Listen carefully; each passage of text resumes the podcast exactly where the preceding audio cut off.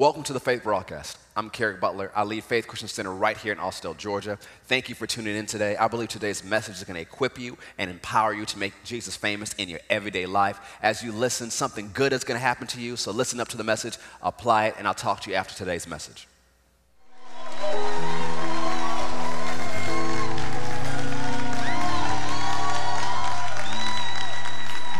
Glory to God. Come on, lift your hands, give God praise and glory for a moment. Thank you, Father, that all of our failures are washed away, that you love us so much, you have such a bright future for us. We love you, Father, because you first loved us. Glory to God. Well, hello, Faith. How are you all doing today? God been good to you? Amen. It's an honor to be back with you once again. I always love coming down here and having the opportunity to see so many of you and, and have the opportunity to, you know, just worship with you and share God's word with you. Of course, I, have as I shared earlier today, you know, a couple times a year, the Lord has to get on me about being willing and obedient. Because I'm, a couple times a year, I'm like, Lord, why you make us leave Georgia? We loved Atlanta. We loved it and we would come back in a heartbeat, but God didn't let us. You know, He wouldn't let us do that. But uh, we just love you guys. We love being here. Uh, we've let you in great hands. You have phenomenal pastor, phenomenal first lady, Pastor Kerrick and Raquel. And uh, I just, I believe I should share again what I shared in the first service. And I was watching a video the other day, and it was talking about the Chinese bamboo tree. And it was talking about the fact that that tree is very different. You plant that seed and you don't see any results for almost five years. And so you literally could be someone that planted that tree uh, who has to come by and waters water what just appears to be ground. But in the fifth year, it shoots up to about 90 feet tall in six weeks. And you know where where where did all that growth come from? Did it happen just in six weeks? No, really in those five years. Under the ground, the work was being done to produce the results that we finally see at the end of five years. And I really believe that's a real picture of what God is doing in so many of our lives. I know that's been the case in my life. What God is doing in this church. God has a great destiny for this church. Uh, he, from the day God spoke, first spoke to our bishop to while I was here to now as Pastor Kerrick is ministering, uh, the same thing has been said about this church. It will shake Atlanta. It will have a major impact in this region. God's going to do some outstanding things here the future's bright. So I'm excited not only about what God is doing right now, I'm excited about what God is going to do here. Make sure you're connected, you're doing your part because God has something just absolutely amazing for you all's future. But let's pray. We're going to jump right into what God has for me to share. Father, we thank you for the privilege of uh, sharing your word from heaven, tailor made for this particular moment in our lives. We thank you, Father, that you've already showed up in this place. And we pray that you just continue to move up and down the aisles and heal and reveal and encourage, that you simply have your way today. We're open to anything you want to do during this time. And we give you the praise and glory for it all in Jesus' name. Amen. Well, you may be seated.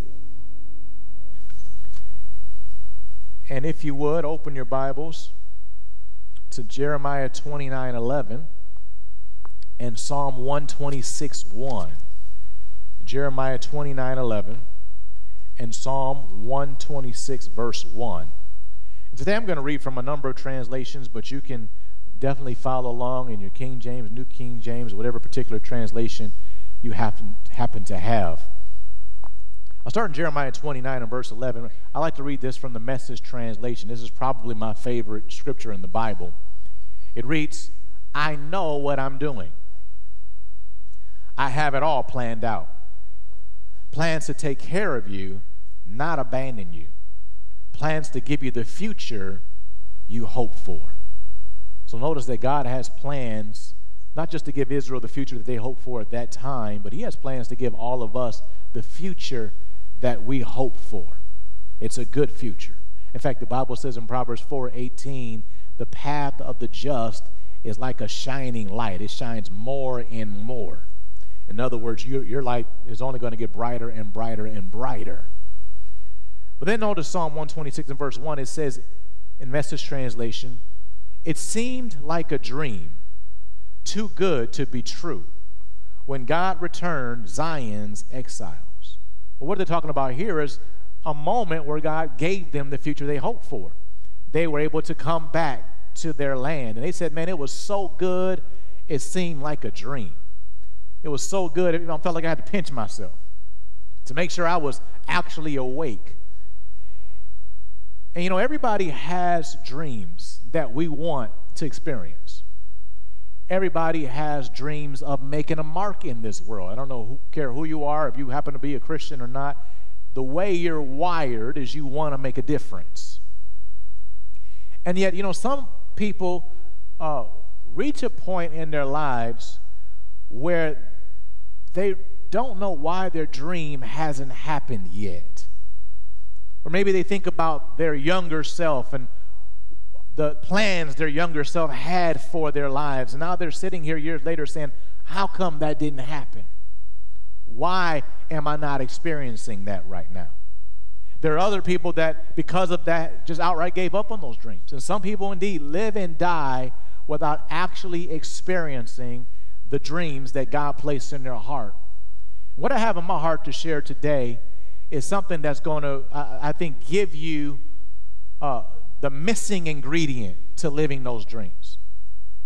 And others may know what you need to do, you just need a kick in the pants. And this message, I think, will help give you that as well. So, the title of my message today is Hustle. Hustle. And uh, I like to define hustle as to have the courage, confidence, and determination to work until you find the success you want in life. To hustle is to have the courage, the competence, confidence and determination to work until you find the success you want in life. So let's go to 1 Corinthians chapter 3, and we're going to jump right in. You know, just thinking about living the dream God has for you, uh, I ran across a, a post a while back, and it just simply said, You ever stopped and thought, wow, I prayed for this? It's here, it's happening. And I remember a couple weeks ago, I was pulling up to church that I pastor in Detroit, Faith, Faith Experience Church, FX Church, and I was with my youngest daughter, and I had one of those moments.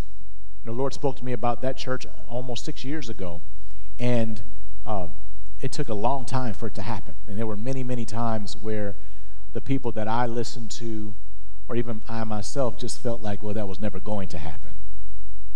But I, I kept telling my kids, you know, one day I'm a pastor of church. I'm a pastor of church in downtown Detroit. And they look at me like I'm crazy. Like, you know, that's never going to happen. And yet here I am pulling into the church. So I turn to my 10 year old and I say, You remember when we were talking about this church? It's like, here we are. We're actually walking in the church. We're like, I don't I still don't think she fully grasped what I was saying, but I sure did. I'm like, man, look at this. It's happened. But I can tell you one of the reasons why it's happened is because we hustled. So look at 1 Corinthians chapter 3 and verse 6. I got a little echo up here. Uh, sounds help me out a little bit. I'm going to read this to you from the Bible in basic English. The Apostle Paul is speaking here and he's talking about the church of Corinth. This is a church that he started in this particular city, and he's not happy with uh, some things that they're doing. And he makes a point in verse 6. He says, I did the planting, Apollos did the watering, but God gave the increase.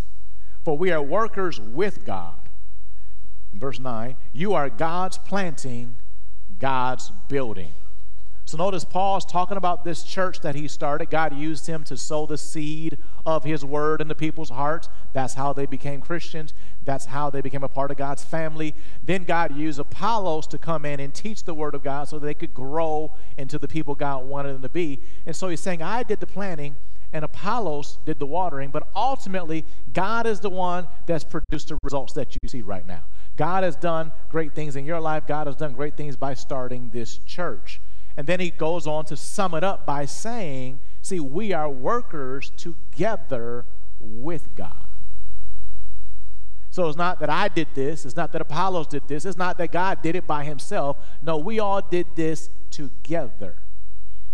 In 2 Corinthians 6, verse 1, he says something very similar. He says, We then, as workers together with him, also plead with you.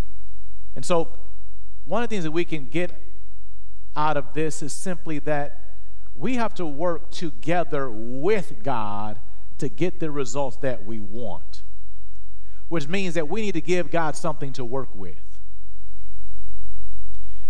Uh, I, in my house, I, I, did something I guess I'll have to, you know, I'm, I'm, still kind of ashamed to talk about it, but, you know, we had Christmas this last Christmas. Uh, of course, we always keep our tree up until after New Year's. And so on January 2nd, I believe, you know, I took the tree down. But at the time I took the tree down, my wife wasn't home, my oldest daughter wasn't home, my other two weren't strong enough to help me. So I took the tree, I took it out of the, the house, I brought it in the garage, I put it right by the door, thinking I'll make sure that, you know, when Tiffany comes home or maybe when Alexis comes home or maybe when my dad comes over or my brother-in-laws come over, they'll help me put it where it's supposed to be. And yet, a couple weeks ago, it was still sitting at that same place at the garage. And the problem wasn't that Tiffany hadn't come home, that Alexis hadn't come home, that uh, my brother in laws hadn't visited, or my dad hadn't been there. The problem was I hadn't given them anything to work with. Right? I needed to go ahead and make a decision to say something. And then together we can move it and get where we need to be. And the same thing is true concerning our dreams. Sometimes our dream is sitting by the door. And we're saying, God, how come this hasn't happened? How come I'm not where I want to be? And the problem is, you have to work together with Him. You got to give Him something to work with. All right? So then, Proverbs 21.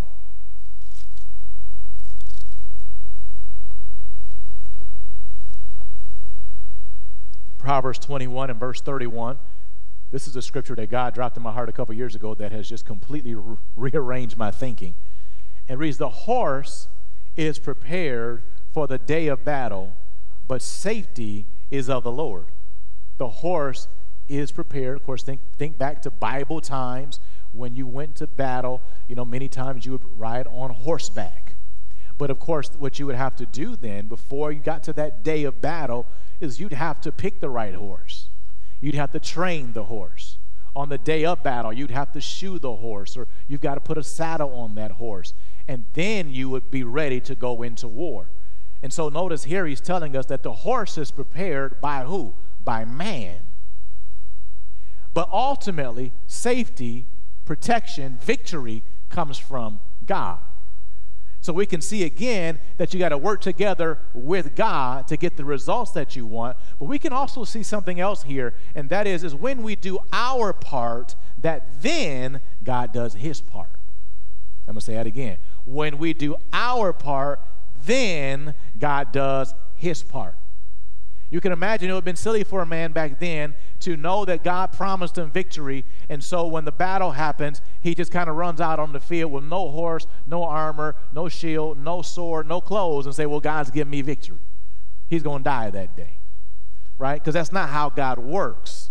The way God works is you got to do your part, and then God's going to step in and do his part. He has no interest in you doing 0% and him doing 100%. Or as uh, Kenneth Hagin used to say, there is a natural side and a supernatural side to every blessing from God.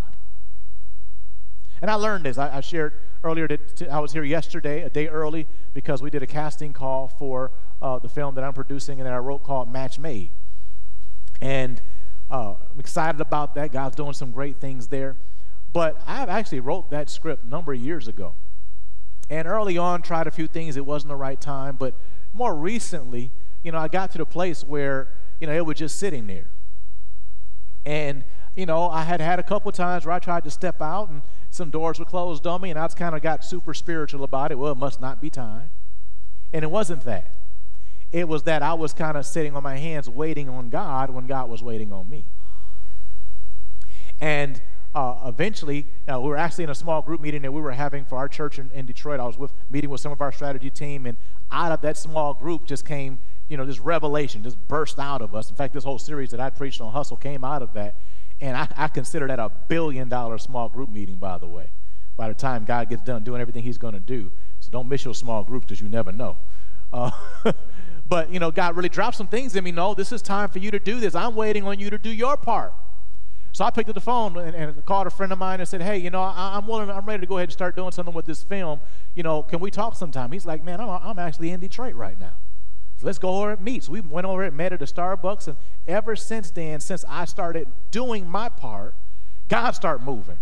And doors start opening, things start flowing. You know, we just had uh, this week another breakthrough that happened. And I mean, it's like, wow. And I, I, there's a part of me that wonders, should this have not happened a couple of years ago? Has God really been waiting on me all this time? While I caught myself waiting on Him. You know, when you jump in the car, if you want to use a GPS, maybe you've got a, an iPhone or you got one of those other junky type phones. Um, no. maybe if you use Waze or something like that. When does, when does Siri start talking? When you start moving. You just sit there all this time and you just like, well, how come it's not telling me where to go? It doesn't work like that. It's when you do your part that it does its part. So once again, when we do our part, then God does his part. Let's go a step farther. Go up, if you will, to 1 Samuel 17.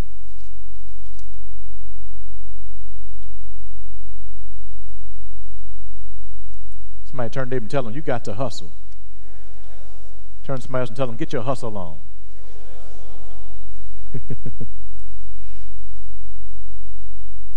First, First Samuel chapter 17. Now, this is a story of David. Of course, David uh, was actually not a part of the army during this time. He actually showed up, brings uh, you know a fish and chip dinner to his brothers, uh, since they were in the army. And Goliath, of course, has been stepping on the battlefield for 40 days, taunting Israel, saying, "If you would just send out one champion, and we fight, then the winner side can win this war." But since Goliath is almost nine feet tall, He's absolutely massive. All of Israel's afraid to fight him. So David hears this and he begins to hear about what the reward was for actually fighting and defeating Goliath. And in verse 25, I'll read this from the New Living Translation. It reads, Have you seen the giant? The men ask. He comes out each day to defy Israel. And the king has offered a huge reward to anyone who kills him. He will give that man one of his daughters for a wife and the man's entire family will be exempted from paying taxes. I don't know about you, but that's reason enough to go. Just to not have to pay taxes. I mean, hey, hey, hallelujah. No, but so, of course, David, of course, hears this and uh, he asked the soldier, soldier standing nearby, what, what will a man get for killing a Philistine and ending his defiance of Israel? Who is this pagan Philistine anyway that he is allowed to defy the armies of the living God?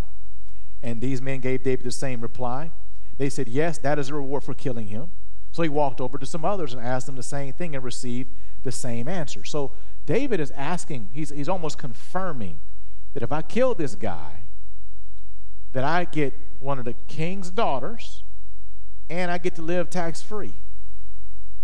Now, why is he doing that uh, except that he's planning something? Right?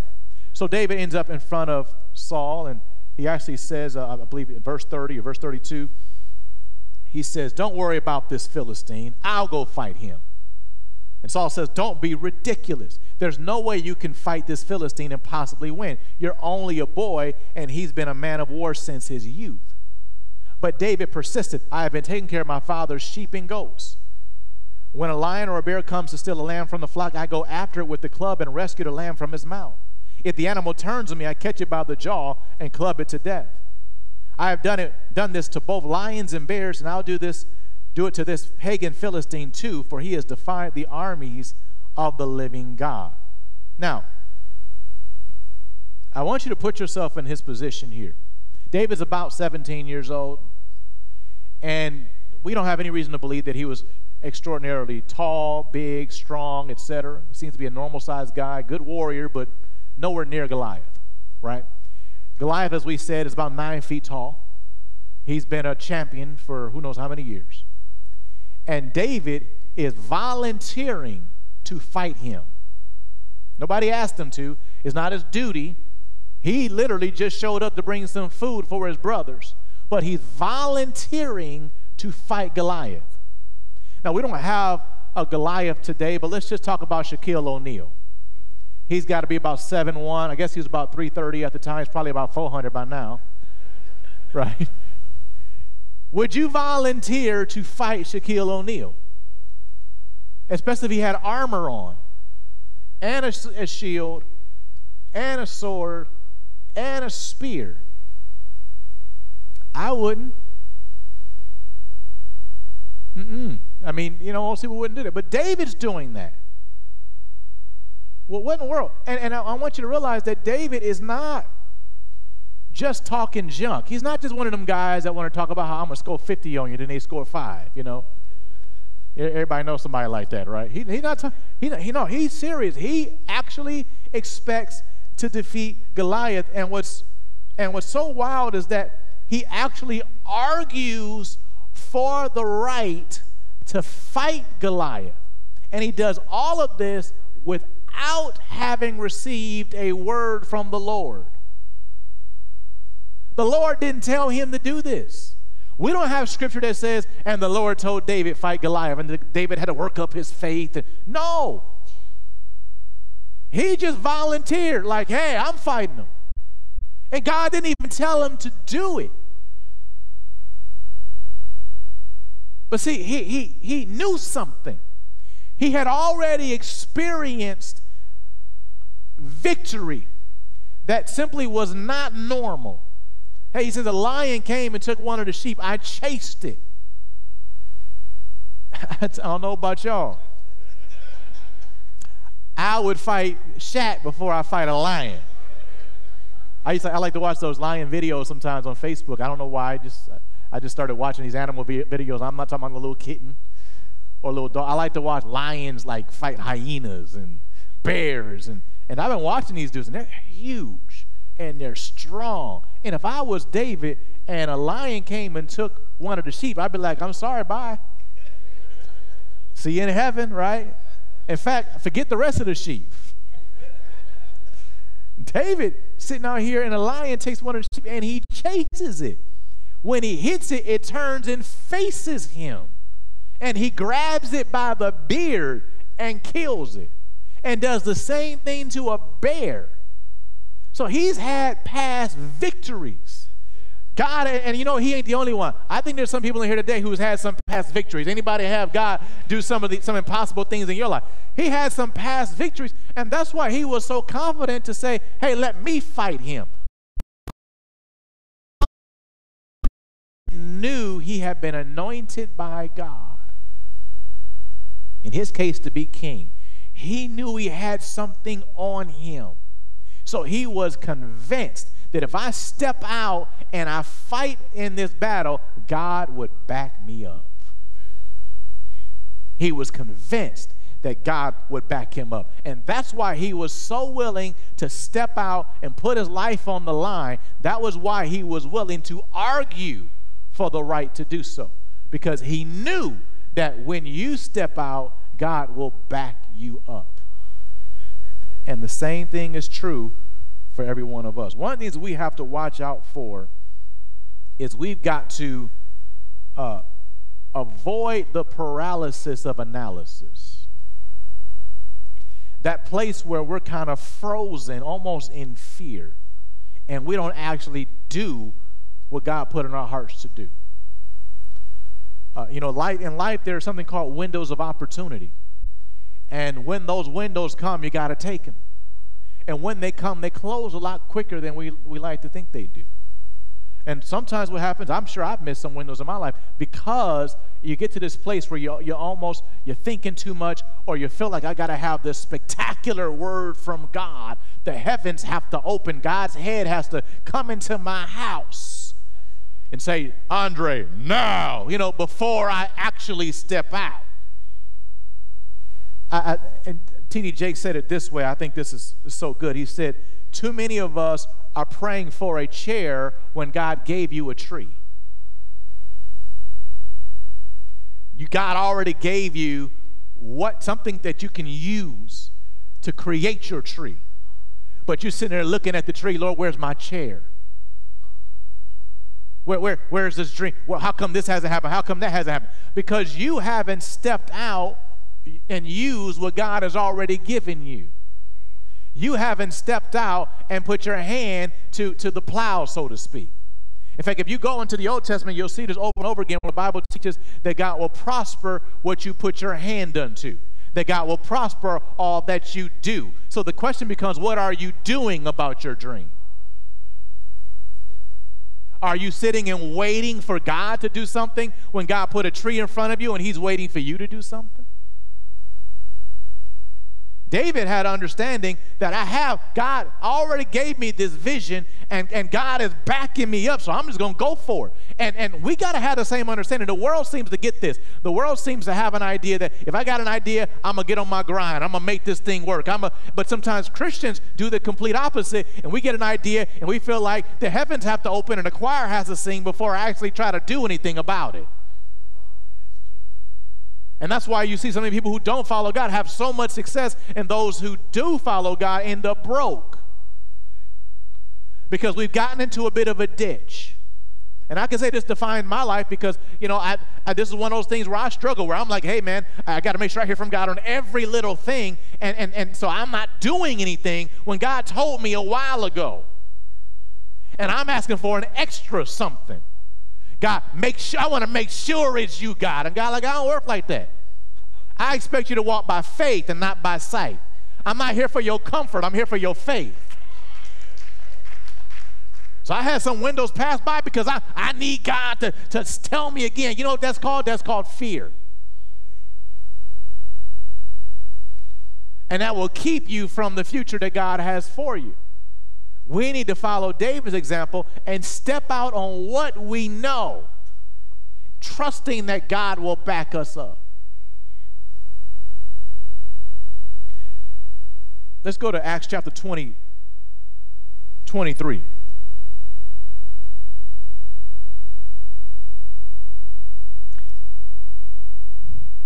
You know, when you you're driving, the default position when you get in your car, what are you doing most of the time? You're moving, right? That's the default position of a car. It's moving. It's moving. Now, every once in a while, you're going to have to slow down. Every once in a while, you'll have to stop. But the default position of a car is moving.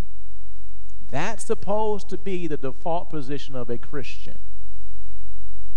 You should be moving, chasing after the dream God has given you.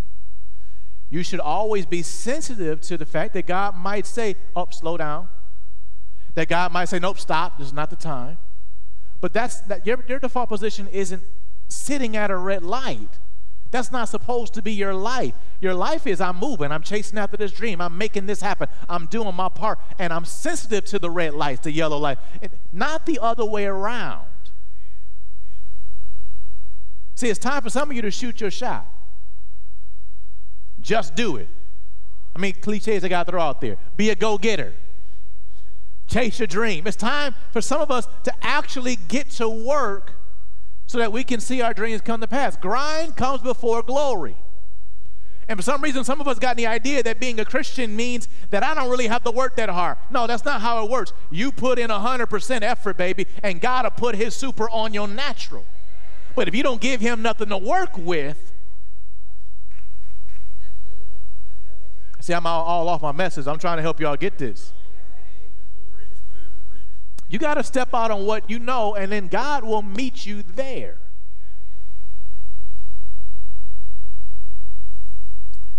I like something that one of our team members said in, in, in, in Michigan. She said, Opportunities don't disappear, they usually simply just go to other people.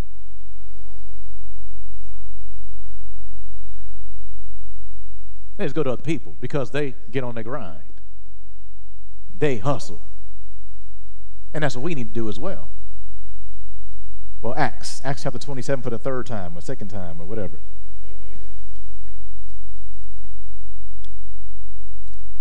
What did I say? 27, 23, excuse me.